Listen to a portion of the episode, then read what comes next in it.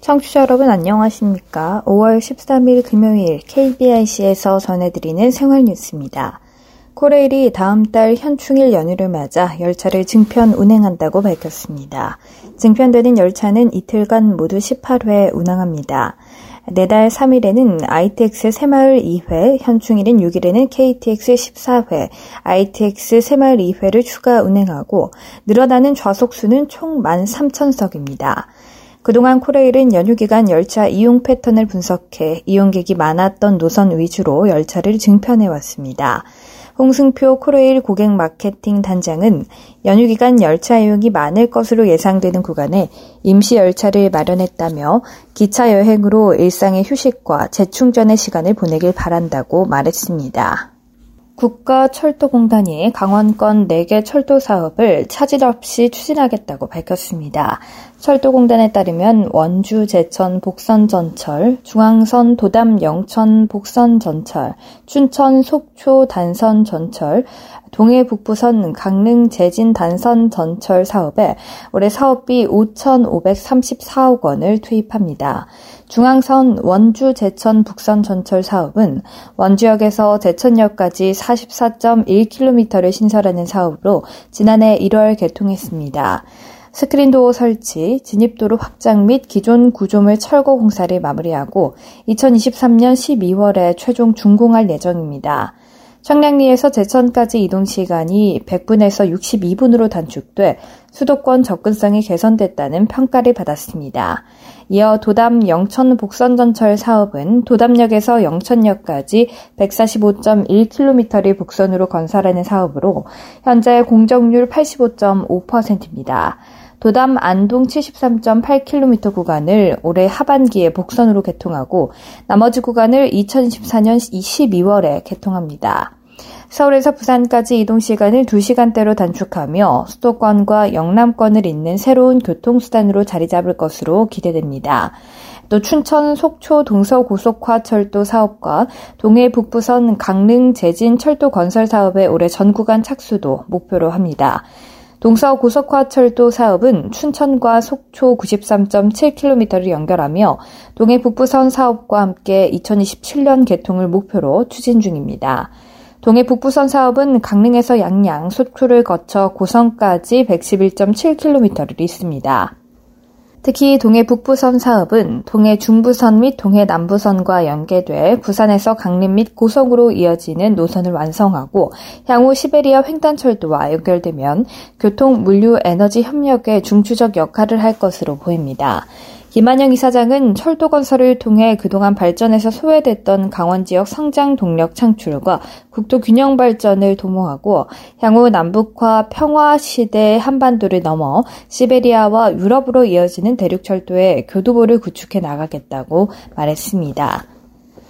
야구장만큼이나 구름 관중이 몰리는 곳이 또 있죠. 공연자와 관객이 직접 만나는 공연장인데요.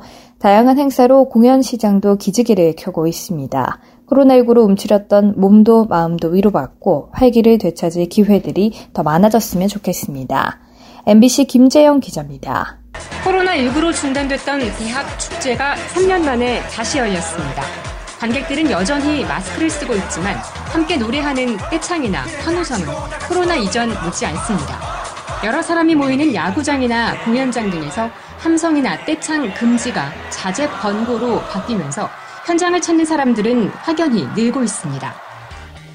지난달 18일부터 이달 10일까지 23일 동안 판매된 공연 티켓 판매금은 약 300억 원, 코로나19가 본격화되던 2020년 같은 기간보다 4배가 늘었습니다.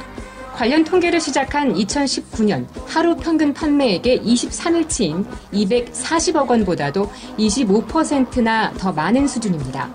같은 기간 뮤지컬 티켓 판매액은 232억 원으로 작년 같은 기간보다 72% 급증했고 클래식 티켓 판매액은 59% 증가한 35억 원, 연극은 25% 늘어난 20억 원으로 뛰었습니다.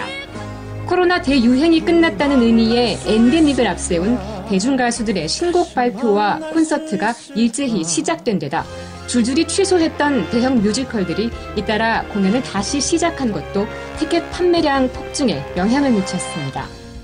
치킨 한 마리 가격이 2만 원으로 뛰었죠. 가격 부담이 커지면서 10,000원 정도면 먹을 수 있는 편의점 치킨이 인기를 끌고 있습니다.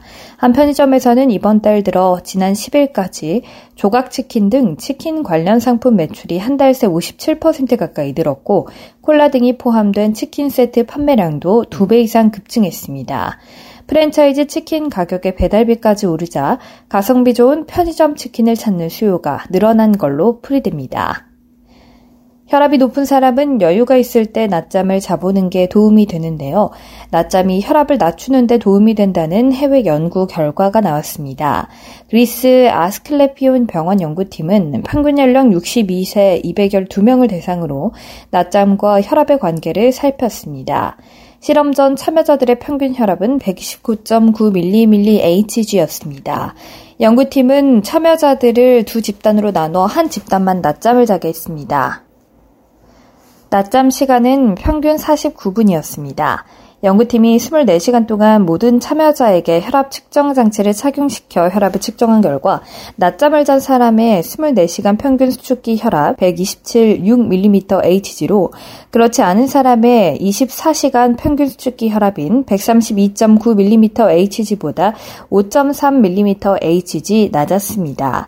이는 연령, 성별, 복용 약물 같은 변수를 보정한 결과입니다.